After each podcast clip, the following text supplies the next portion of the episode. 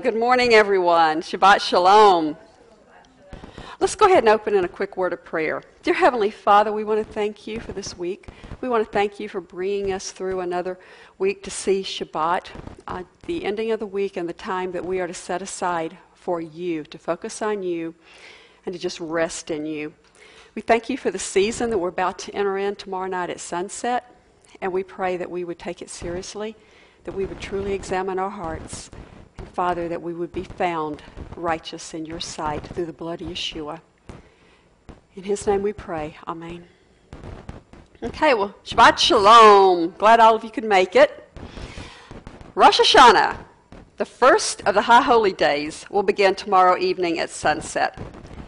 Tomorrow night also begins what are often called the Days of Ah. That's a 10 day period that begins on Rosh Hashanah and continues through to Yom Kippur. They're also known as the 10 days of repentance.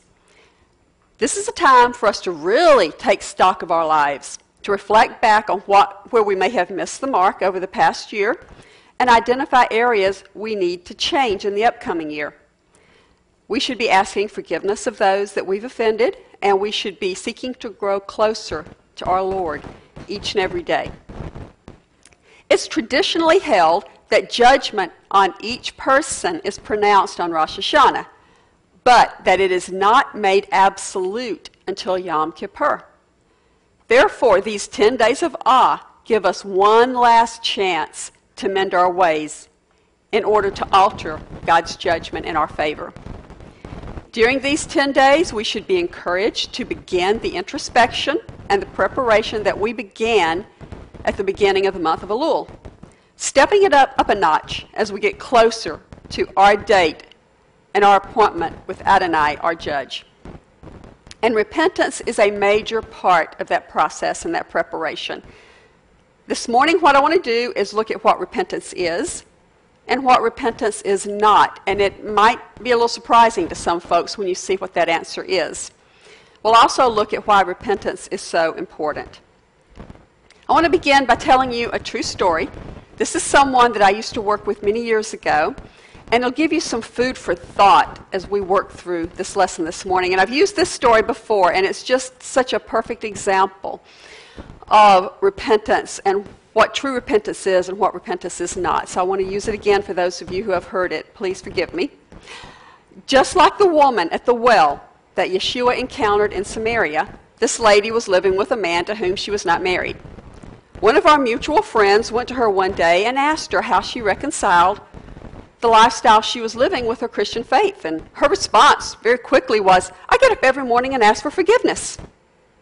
I want you to ponder this as we go through this lesson this morning. Is that kind of response true repentance? Is repentance simply asking for forgiveness, or is there something more to it? And for now, I just want to plant that seed. And we'll talk more about that a little later this morning. But first, I want to briefly talk about Rosh Hashanah itself. That's the one thing that's really important about this. That is the only, only feast that occurs on the first day of the month. And that's an important fact, and I'll explain why. Think back to the parable of the ten virgins in Matthew chapter 25. Five of them were foolish, and they didn't take oil for their lamps when they went out to meet the bridegroom. So they were not really prepared to meet the bridegroom. But five were wise. They took oil, and they were prepared. One very interesting fact in this story is in verses 10 through 13, which says, But while they were going off to buy oil, the bridegroom came. And those who were ready went in with him to the wedding feast, and the door was shut. Now later the other virgins came, the five that were not prepared saying, Sir, sir, open up for us. But he replied, Amen, I tell you, I do not know you. Therefore, stay alert, for you know neither the day nor the hour. You might be wondering what this story has to do with Rosh Hashanah, and perhaps why I find those two verses so interesting. Here's why. In ancient Israel, the exact night on which the new moon would appear was uncertain due to an irregular number of days in the lunar cycle. We estimate it to be 28, but be honest with you, it's the average is a little more than 29 days. And that's why you see a leap year in our Western calendars. You also see in the biblical calendar that the month of Adar is repeated. You have Adar 1 and Adar 2 every so many years to recalibrate and adjust the calendar because of that irregularity. That irregularity meant that designated Jewish authorities had to watch closely for the sighting of the new moon. Since they didn't know the exact day when it would appear, they knew the season, they knew it was around the corner, it could be any time, but they didn't know the exact day until that moon appeared. When they would spot it, they'd sound the shofar to alert the people that the new month had begun, and that blast would carry throughout the Judean countryside. Signal fires would then be lit to go from hill to hill, announcing the arrival of that new moon. The new month had begun. Scripture tells us very little about the feast that we call Rosh Hashanah, except that we are to sound the shofar. But the truth is that we don't just sound the shofar for the sake of sounding the shofar. There's actually a lot more to it than that. The sound of the shofar is a reminder to us to repent because Rosh Hashanah represents the day of repentance. It's a time for us to take stock of our spiritual condition and begin to make the necessary changes to ensure that the upcoming year will be one that is pleasing to Adonai. And that brings me to the answer of the question I raised a few moments ago. The commonality between the story of the ten virgins and Rosh Hashanah is this all feasts except Rosh Hashanah fall within their respective months. That gives the people time to adequately prepare. Once the month starts, they know exactly when that feast will occur. In the case of Rosh Hashanah, however, the people had to be prepared for its arrival because they did not know exactly when it would occur. They were waiting expectantly to hear that shofar sound to know that the new month had arrived. Same as with the ten virgins, they had to be prepared to meet their bridegroom as they waited to hear the sound of the shofar announcing his arrival. We, as believers, are like those ten virgins, with the exception that we're waiting for the return of our bridegroom, who is Yeshua. And we need to be prepared at all times because we're told in Scripture that we will not know the exact day, we will not know the exact hour, but we will know the season. So it's imperative that we be ready, that we be like those five wise, wise virgins, rather than being caught by surprise. That's why we celebrate these feasts year after year. In many respects, they are a, an annual rehearsal for that time, and they allow us to be ready to meet Him. And we're going to talk a little bit about that next week, so stay tuned. These 10 days of awe that we're about to enter into give us an additional opportunity to prepare ourselves as we look forward to our appointment with the judge of the world, God Himself, for the purpose of being judged. Less than two weeks from now, we will celebrate the feast of Yom Kippur, a day that the ancient people would have looked forward to because it was a time when God gave them a very special gift the gift of forgiveness. We, as believers in Messiah Yeshua, should also look forward to this time because it's a reminder of what God has done for us through the atoning work of Yeshua. We should not simply take our forgiveness for granted. That's too easily done. To be honest, we often find ourselves not truly appreciating the great price that Yeshua paid for our sins and even taking his sacrifice for granted. That was definitely not the case during temple times. Back then, the people had a stark reminder of just how much their sins cost. Through a ritual that's described in Leviticus chapter 16, it involved two goats. One of the goats was to be slain as a blood sacrifice to symbolically cover the sins of Israel. And the second one would be taken before the priest, who would lay his hands on the head of the goat as he confessed the sins of the people. Filth, slander, blasphemy, idolatry, adultery, you name it. All of the sins of the people were transferred onto that poor, precious, innocent little goat. That second goat is often referred to as the scapegoat. it would be led out into the wilderness, set free, symbolically taking away the sins of the nation out from their midst, where it would surely die slowly without food or water. In later years, the people, instead of just setting it free in the wilderness, would actually take it to a cliff and push it over to ensure that it died. So their fear was that it would come back into the camp, and if it came back into the camp, it would bring all those sins back with it. Consider this that second goat was so contaminated after the transfer of sins that the man who led it away actually had to bathe and wash his clothes outside of the camp before he could return to the people. And the high priest also had to bathe again after handling the scapegoat. And this tells us two important things about sin. It tells us how God looks at sin. He wants it away from us, it's repulsive, needs to be dealt with. And second, it shows us how associating with sin can contaminate us even if we're not partaking in it, just being involved in it. That goat was not supposed to come back in because it would bring that sin back. We, it, even the people who handled that goat with the sins on it had to be cleansed before they could return to the people. We therefore need to take our sins seriously and repent. And while it is true that we live in a fallen world and we need to associate with people who are sinners, because we're all sinners, and even those who are not repentant of their sins, we still have to associate with them so that we can be a light to them.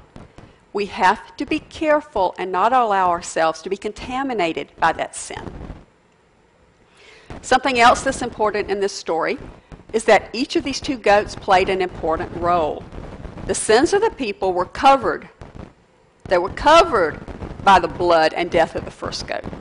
Okay, they were still there, but they were covered. The second goat their sins were physically removed from among the people through the second goat. Now, obviously, this is a picture of our Messiah, Yeshua. He took our sins upon himself. Then he removed them with his blood as he was sacrificed outside the gates. We saw in our reading this week how seriously Adonai takes sin, as well as how immeasurable his compassion is. In Deuteronomy chapter 30, verses 1 through 5, we read, When the time arrives that all these things have come upon you, both the blessing and the curse which I have presented to you, and you are there among the nations to which Adonai your God has driven you, then at last you will start thinking about what has happened to you. And you will return to Adonai your God and pay attention to what he has said, which will be exactly what I am ordering you to do today you and your children with all your heart and all your being. At that point, Adonai your God will reverse your exile and show you mercy. He will return and gather you from all the peoples to which Adonai your God scattered you. If one of yours was scattered to the far end of the sky, Adonai your God will gather you even from there. He will go there and get you back. Adonai your God will bring you back into the land your ancestors possessed and you will possess it. He will make you prosper there, and you will become even more numerous than your ancestors. And I wanted to repeat that because that was in our reading this week, and it's, it shows us how much God loves us and how unending His mercy and His compassion are when we truly repent. These people are told, you will sin, you will fall short, you will be exiled, but when you turn back to God, He's going to bring you in, and you're going to be multiplied. You're going to be even more numerous than your ancestors were. And that's how good our God is. Now let's talk about what repentance is and its role in preparation for the high holy days and ultimately in our preparation for Yeshua's return. Many people believe that repentance is simply asking for forgiveness, but it's really much more than that. I want you to think back to that story I opened with. It's simply starting out each day saying, Please forgive me without changing the behavior repentance? No, because true repentance means not only recognizing your sin and confessing that sin before God and asking for his forgiveness. So you have to do that. You have to ask for forgiveness. But it goes beyond that because you also have to turn away from that sin and no longer repeat it. If we do not take that final step of turning away, then we have not truly repented. The Hebrew word for repentance is teshuva. Let me leave that one up a minute. And that can be translated as returning. And it's important because in repenting and turning away from our sin, we turn back or return to the path of righteousness. For those who enjoy studying the rabbis, Maimonides lists three steps of repentance, and we've talked about these before. There's confession, which is simply acknowledging that we've done wrong. There's regret. We are remorseful and we ask for forgiveness. And a vow not to repeat the misdeed. In other words, we turn away from that sin. According to Maimonides, the one who finds himself, listen to this, the one who finds himself with the opportunity to commit the same sin again, yet declines to do so, is the true penitent one. Put another way, it's only when we have the opportunity to repeat the sin, yet we refuse to do so, that we can say we have truly repented. To bring this into the New Testament, Paul would agree with that assessment. In 2 Timothy 2:19 he stated, "The Lord knows those who are his. Everyone who confesses the name of the Lord must turn away from wickedness." Yeshua himself had a lot to say about this subject, and I'll give you one example. Matthew chapter 4 verse 17 records the words of Yeshua at the beginning of his ministry, and those words were, "Repent, for the kingdom of heaven is at hand." We've already looked at the Hebrew word for repent, so let's now look at the Greek word because it gives us some more insight into what repentance truly is. The Greek word is, and I'm not a Greek scholar, so if I mispronounce it, please forgive me, metanoeo. And it's composed of two parts. The first part is meta, and then we have noeo. The first part is a prefix that regularly means movement or change. The second part refers to the mind and its thoughts, perceptions, dispositions, and purposes. So the basic me- meaning of this word when you put those two parts together in Greek, it means to experience a change of the mind's perceptions, dispositions, and purposes. This tells us that repentance is internal. That internal change then produces fruit that results in new behaviors. We saw a few moments ago that Yeshua's ministry began with a call to repentance in Matthew 4 7. But his, his ministry didn't just begin with the command to repent, it also ended with it. Okay? Luke chapter 24, verses 46 and 47. Yeshua appeared to his disciples after his resurrection, before he returned to the Father, and he said this So it is written that the Messiah is to suffer and to rise from the dead on the third day, and that repentance for the removal of sins is to be proclaimed in his name to all nations, beginning in Jerusalem. In other words, repentance applies to all people, whether in Jerusalem, specifically the Jewish people, or to the nations, the non Jews. If we want to spend eternity with Adonai, we must repent and be changed from the inside. And this season of repentance that we're now in is the ideal time to begin that process. It should therefore come as no surprise that repentance is basic to our faith. In fact, First Fruits of Zion's D. Thomas Lancaster points out in his book Elementary Principles that repentance is one of the elementary principles listed in Hebrews chapter 5 verses 12 going through chapter 6 verse 2. I want to quickly read those verses and then we'll talk about how they relate to repentance.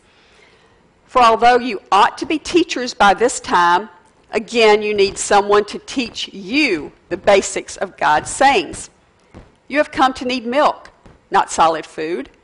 For anyone living on milk is inexperienced with the teaching about righteousness. He is an infant. But solid food is for the mature, who through practice have their senses trained to discern both good and evil. Therefore, leaving the basic teaching of the Messiah, let us move on toward maturity not laying again a foundation of repentance from dead works. And notice that phrase, we're going to talk about that. Don't lay again a foundation of repentance from dead works and of trusting God, of teaching about immersions, laying on of hands, resurrection of the dead, and eternal judgment.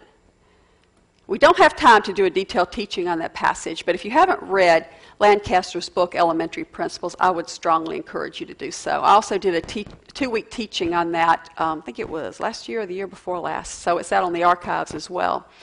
But that book is phenomenal. I would strongly encourage you to read it. But while we can't go into detail on it today, there's a few key points that I want to hit on quickly. The verses that I just read tell us to repent from dead works. Many people have an inaccurate view of what that phrase means. Many people believe that means turning from the Old Testament commandments or works of the Torah. In other words, we need to repent from keeping the law, if you can believe that one. They base that position biblically on Ephesians chapter 2 verses 8 and 9 which states, "For by grace you have been saved through faith, and this is not from yourselves. It is the gift of God. It is not based on deeds, so that no one may boast." But guess what? That is not the true meaning of those verses. Because the phrase dead works does not refer to the law. It's simply another name for sin. And we see that concept in Deuteronomy chapter 30, 19, which we read this past week. I love it when these things line up. God is so good. I mean, as I was doing this lesson, and this, that, that is one of our weekly readings. It's not one of the special readings. That was the weekly reading, and yet it's lining up with this season, so it's beautiful. But we're told in that passage, we're given the decision to choose life through obedience or death through sin and disobedience. And those verses say, I call heaven and earth to witness against you today that I have set before you life and death, the blessing and the curse. So choose life in order that you may live, you and your descendants. Sin or disobedience is the agent of death. Death came into the world through sin, as we learned in Genesis after the fall of Adam and Eve. As Ezekiel 18:20 puts it, the soul who sins shall die. And this is not just an Old Testament concept for those people who want to claim it is such. Yeshua and the apostles firmly equated death and sin. A few examples. James 1:15 then, when lust has conceived, it gives birth to sin. And when sin is accomplished, it brings forth death. Romans 6:23 For the wages of sin is death, but the free gift of God is eternal life in Messiah Yeshua our Lord. Romans 5:12 Therefore, just as through one man sin entered into the world, and death through sin, and so death spread to all men because all sinned. But there's good news here. There is a solution to those dead works, that sin, repentance, that season we're in right now. Simply put, our solution is to stop sinning, turn around, and start walking according to God's instructions. I want to ask you a question for your consideration. If someone asked you to explain the gospel to someone who had never heard the gospel, what would you tell them? Just think about that for a second. And I don't mean to give them the definition of the word gospel, which is good news. I mean the actual gospel itself. Most of us would probably go immediately to John 3:16. And while beautiful and true, that's not really the true gospel. Okay? The gospel message is much bigger than that. We see it actually began with a call to repentance. Matthew 3 2 tells us this repent, for the kingdom of God is at hand. That's where the gospel message starts with repentance. Despite what you may have heard from some of the hyper grace teachers, the message of repentance is throughout Yeshua's teachings and the entire New Testament. In Matthew 4:17 we're told from that time Yeshua began to preach and say repent for the kingdom of heaven is at hand.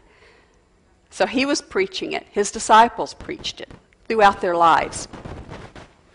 As another example, although many people today erroneously believe that the book of Hebrews was written by Paul, which we don't even know for sure who wrote the book. There's a lot to talk about there. But a lot of people believe that it was written by Paul to warn Jewish believers against slipping back into Judaism and Torah observance. That position is actually in direct opposition to the actual teachings of Yeshua as they're recorded in our scriptures. Remember, back to Matthew chapter 5, verses 17 through 19, which I'm sure many of you can quote verbatim. Yeshua declared, Do not think that I came to abolish the law or the prophets. I did not come to abolish, but to fulfill. For truly I say to you, until heaven and earth pass away, not the smallest letter or stroke shall pass from the law until all is accomplished. Whoever then annuls one of the least of these commandments and teaches others to do the same shall be called least in the kingdom of heaven. But whoever keeps and teaches them, he shall be called great in the kingdom of heaven. So turning away from dead works simply means we turn away from sin. We don't turn away from Torah. Okay, we uphold Torah. So this brings us to the question what is sin? The Bible defines sin as transgression of the commandments of the Torah, specifically those commandments that apply to you, since not all 613 were meant to apply to everyone. Some of those commandments were for men only, some were for women only, some were for Levitical priests only. Some could only be performed in the temple, which doesn't stand today. So there's a lot of different buckets of commandments. So not all of them reply, uh, apply to every single individual. Without the Torah, we would have no way to determine whether or not we are sinning. So when we invalidate the Torah, we remove our guide and we open the door to sin. True repentance calls for a complete break with sin and the culture of sin. In the day of the apostles, the culture of sin was all around them. It was the Roman culture. We see in Galatians 5, verses, uh, yeah, Galatians chapter 5, verses 19, 19 through 21, where Paul lists the things that believers should avoid. And they would apply to all of us today. Now, the deeds of the flesh are clear sexual immorality, impurity, indecency, idolatry, witchcraft, hostility, strife jealousy, rage, selfish ambition, dissension, factions, envy, drunkenness, carousing, and things like these. I am warning you, just as I warned you before, that those who do such things will not inherit God's kingdom. Okay, that, that aligns with Yeshua's words in Matthew 5:20. For I say to you that unless your righteousness surpasses that of the scribes and Pharisees, you will not enter the kingdom of heaven. So this is very different than what we see, unfortunately, preached by a lot of our hyper grace preachers today.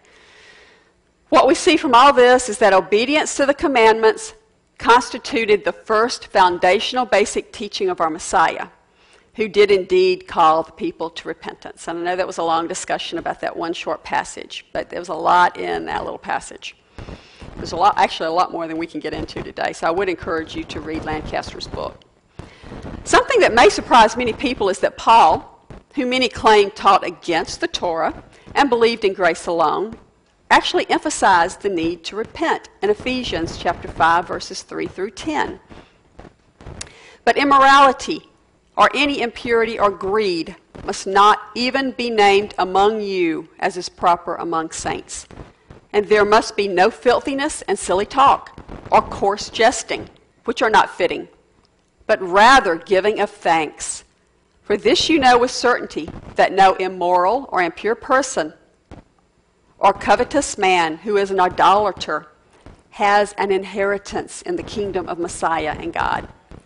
Let no one deceive you with empty words, for because of these things the wrath of God comes upon the sons of disobedience.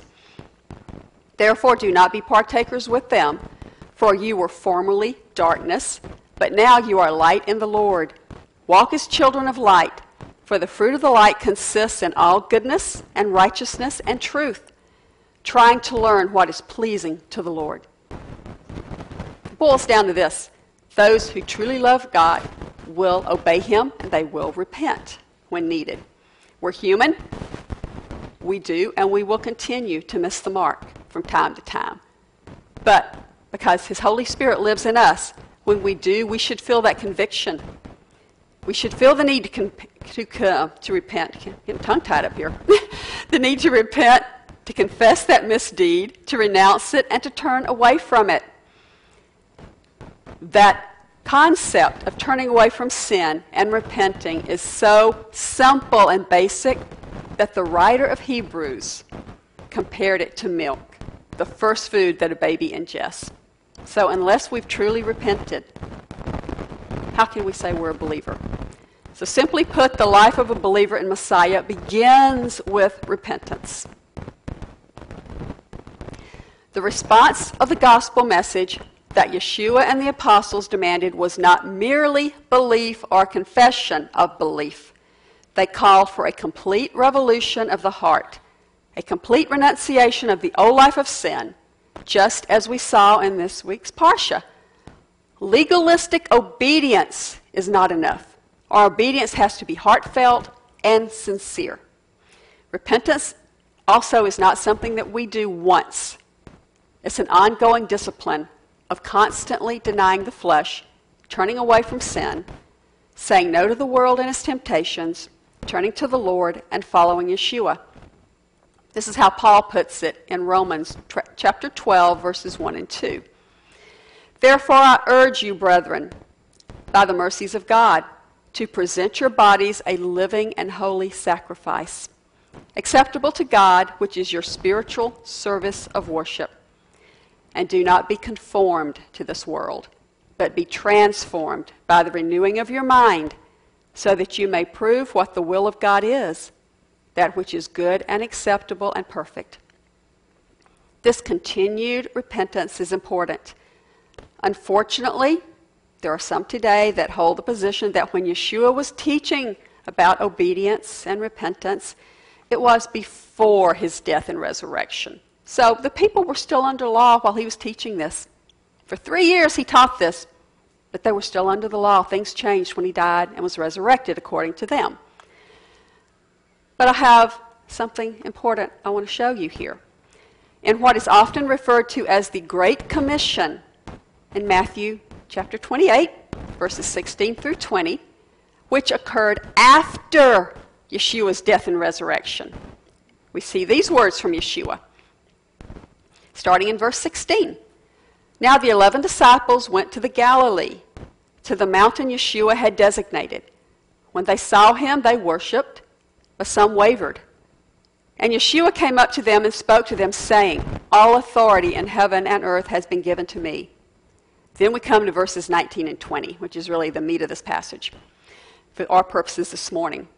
Go therefore and make disciples of all nations immersing them in the name of the Father and the Son and the Ruach HaKodesh, teaching them to observe, in other words, keep and obey, all that I have commanded you. And remember, I am with you always, even to the end of the age. They were specifically instructed by Yeshua himself after his death and resurrection to observe all that he had commanded. All. All means without exception. It doesn't mean pick and choose what means under the law and what means under grace. Because the two work together, they're not exclusive and separate from each other. I want you to ask yourself this question If Yeshua had planned to do away with obedience and repentance, because now they're under grace so they don't have to obey the law, why did he spend those three precious years of his life on this earth teaching his disciples to be obedient? And to obey the commandments. And then, just as he was getting ready to depart the earth, he reminded them to teach others to do exactly what he had been teaching for those three years. So it doesn't even make sense. the argument, when it's held up to the light, doesn't make sense that some of these teachers are trying to make. The good news is that the kingdom of heaven is open to everyone who willingly repents, forsakes the world, and follows Yeshua. Those are words of life, and our obedience changes us into the image of our Messiah.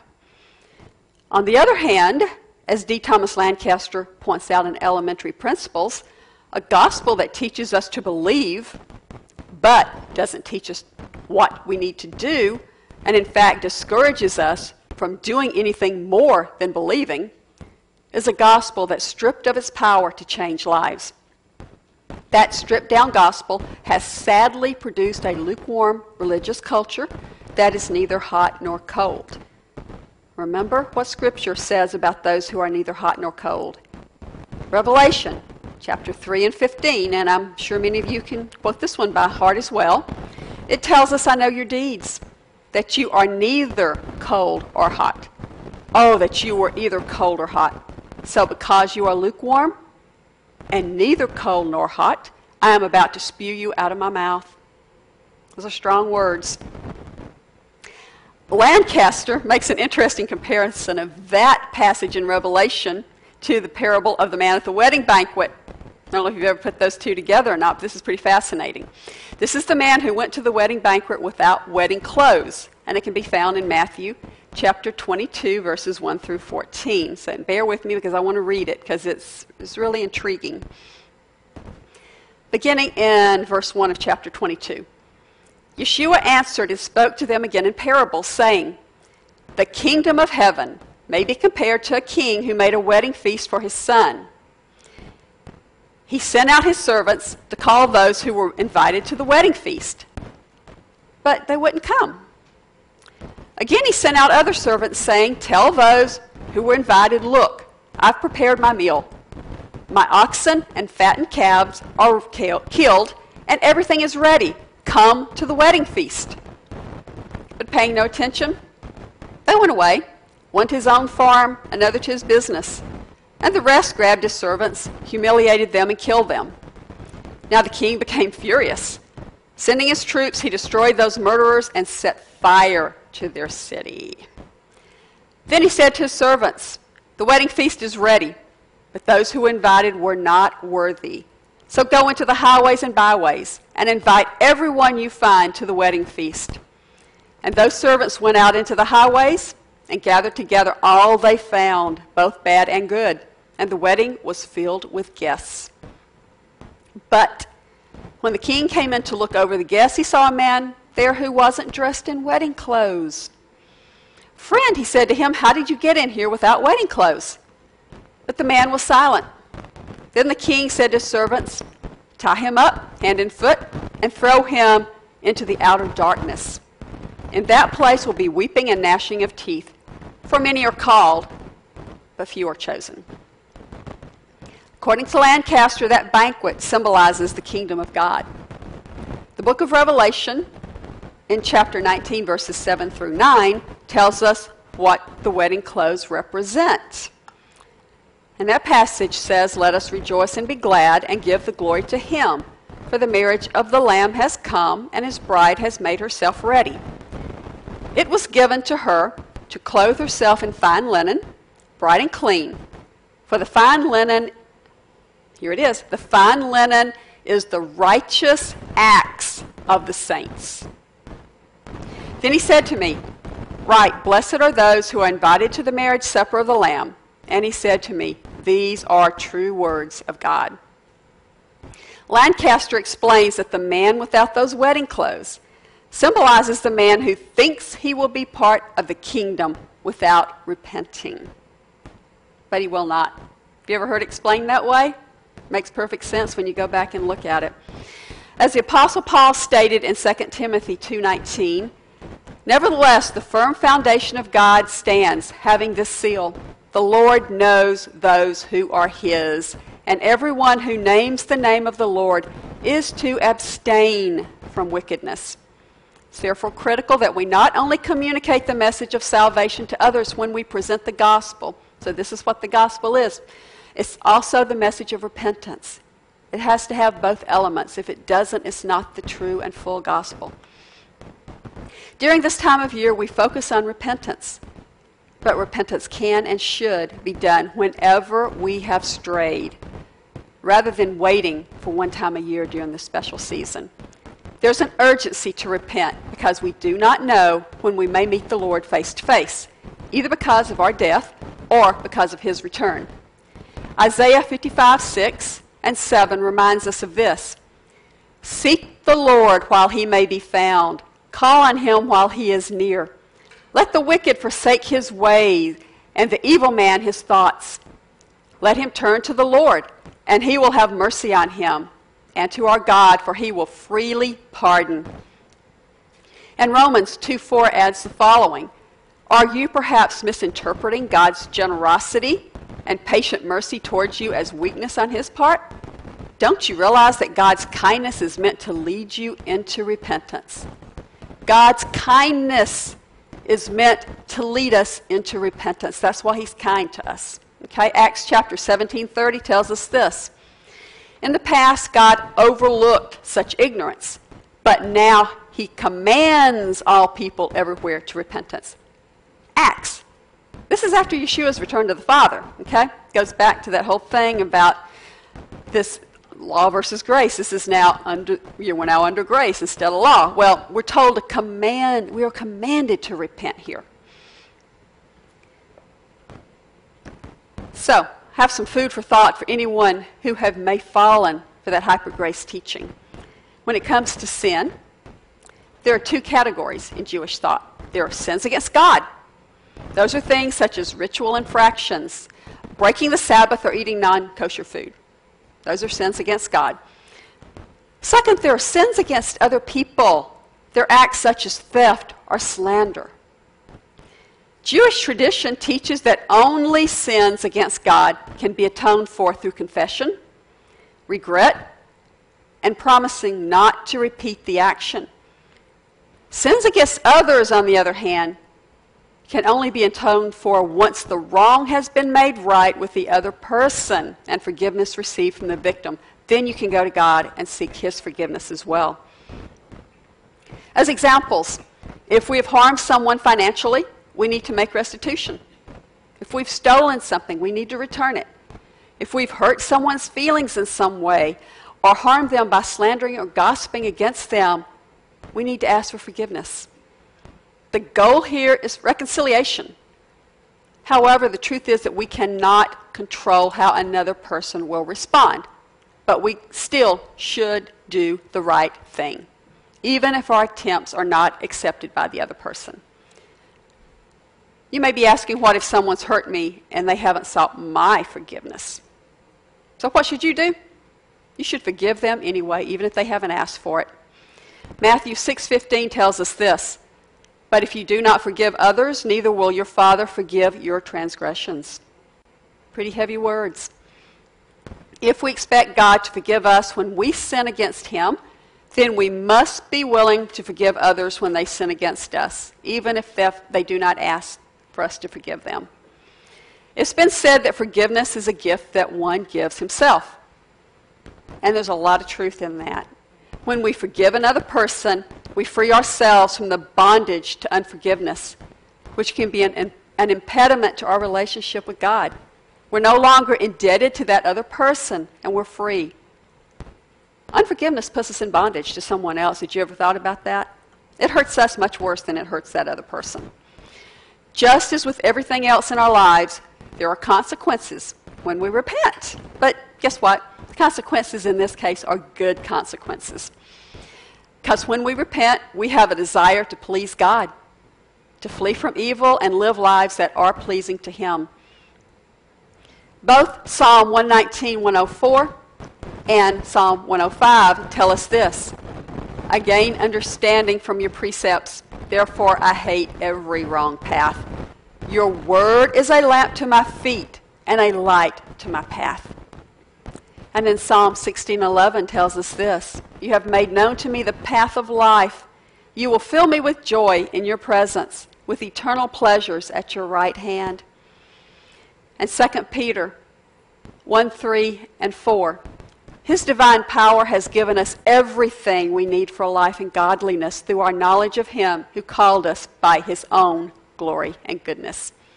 Through these, He has given us His very great and precious promises so that through them you may participate in the divine nature and escape the corruption in the world caused by evil desires. His word and his power are his escape, or our escape from this. We cannot take our sins lightly. When we sin, we dishonor God. So we need to measure sin by God's standards, not by man's. In man's eyes, we categorize sin, oh, that sin's not so severe, or that one is, and this, you know, and we excuse sin. Sin is sin. Let's just face it, sin is sin. After we truly repent, we need to accept the fact that our sins are forgiven. Some people struggle with that. Being forgiven, another important part, doesn't always guarantee that we will not have to suffer negative consequences that result from that sin or that we will escape God's punishment for what we've done. But we can have confidence that God has forgiven us because of the work of Yeshua. Repentance has been compared to a medicine that has a better taste. Ever taken any of that yucky stuff? Ugh. But it heals and it nourishes. If we know the medicine will work, we'll tolerate that bitter taste. We're reminded in Acts 3:19, repent then and turn to God so that your sins may be wiped out, that times of refreshing may come the, from the Lord. So repentance, as difficult as it may be, sometimes there's times of refreshing coming when we do it. There is a positive outcome. Forgiveness is essential to our life as a believer.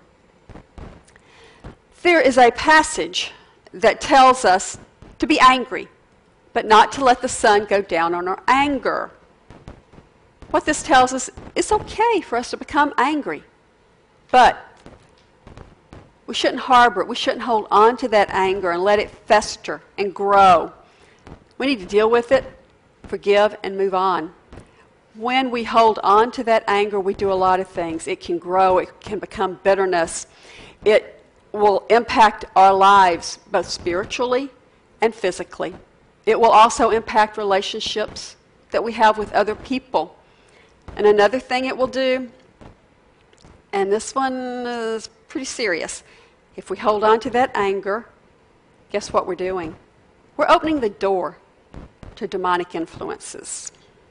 People forget about that. It's very easy because we don't see with our eyes the spiritual world, but it's, it's real. Demons do not just suddenly appear in the life of a believer. They can influence us only if we open that door and invite them in. And we do that when we sin. When we sin, we open that door. And we're saying, come on in, do whatever. Our sin is an open invitation, invitation to demonic influences. When we refuse to forgive, we open that door to anger, to bitterness, and so forth. And that spreads like a cancer to other people. Go back to our Parsha. Like I said, I love it when God's Word lines up with what we're teaching. Uh, it's just amazing. We read a very important passage. I don't know how many of you this jumped out at you when you read it, but Hebrews chapter 12, verses 14 and 15 says this Keep pursuing shalom with everyone and the holiness without which no one will see the Lord. See to it that no one misses out on God's grace and that no root of bitterness springing up causes trouble and thus contaminates many. So it isn't just us that bitterness contaminates, it contaminates many. Our anger, our bitterness, and so forth does impact others because we go around and we talk about it. We tell others and we influence the way that person feels about the person we're talking about. It also manifests itself in other ways.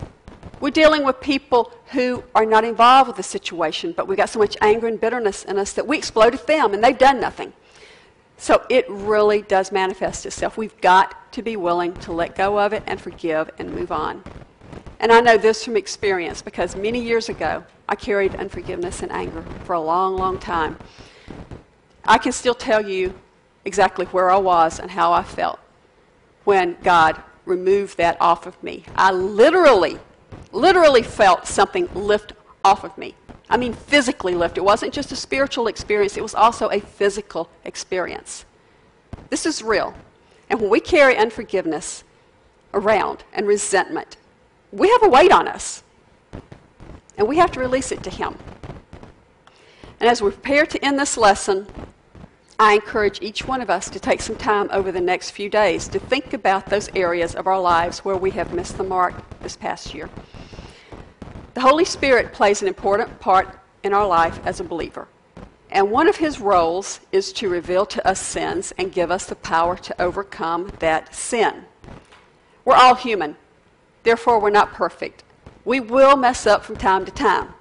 You don't need to beat yourself over the head with it. Acknowledge it, confess it to God, and turn away from it. And His Holy Spirit was sent here for a reason. One of those reasons is to convict us of those sins, to lead us to repentance, and to help us stay on that straight and narrow by empower, empowering us to be obedient. We cannot make changes we need to make alone. The Holy Spirit will give us the power to do so if we will ask Him and submit ourselves to His will. As we continue towards Yom Kippur, we all should determine to rid ourselves of sin by submitting ourselves to God's Spirit. Let's repent of our sins, truly repent, seek forgiveness from those we may have harmed, and forgive those who have hurt us, whether or not they ask for it. And what I want to do now is I want to close with one of the Selachot prayers. It's titled Elohim Atah Yada Atah. So, so, oh God, you know of my foolishness and my sins. All my transgressions are not concealed from you. When I think of the enormity of my wrongdoing, I feel like water that has been spilled, and as if all my bones have come asunder. Heed the sound of my supplications. At times of anger, recall your mercy, for he who knocks at the gates of your compassion, who stands as supplicant servant asking for your forgiveness. My eyes open before the night watches to tell of your greatness. I shall proclaim your might to the generation your power to all who are yet to come. Uncover my eyes so that I may see wonders from your Torah. They shall sing out your name, those who yearn for the hidden end. Return to their dwellings, the exiles who are spread out in all the corners of the earth. For you are Hashem, God, Lord of hosts.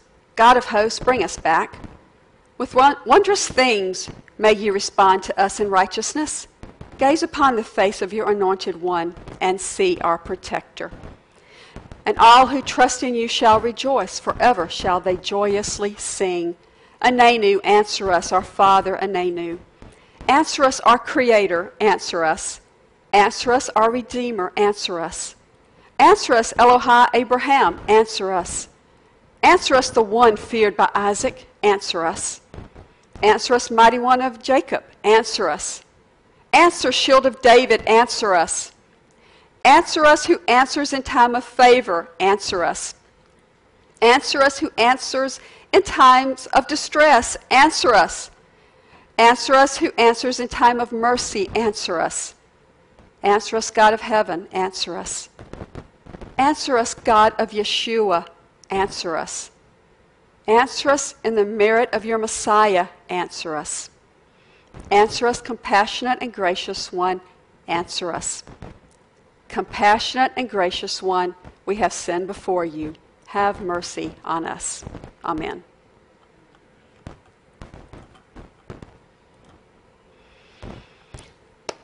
So let's prepare for Rosh Hashanah. Hope to see each and every one of you here tomorrow evening to usher in the High Holy Days. Shabbat Shalom.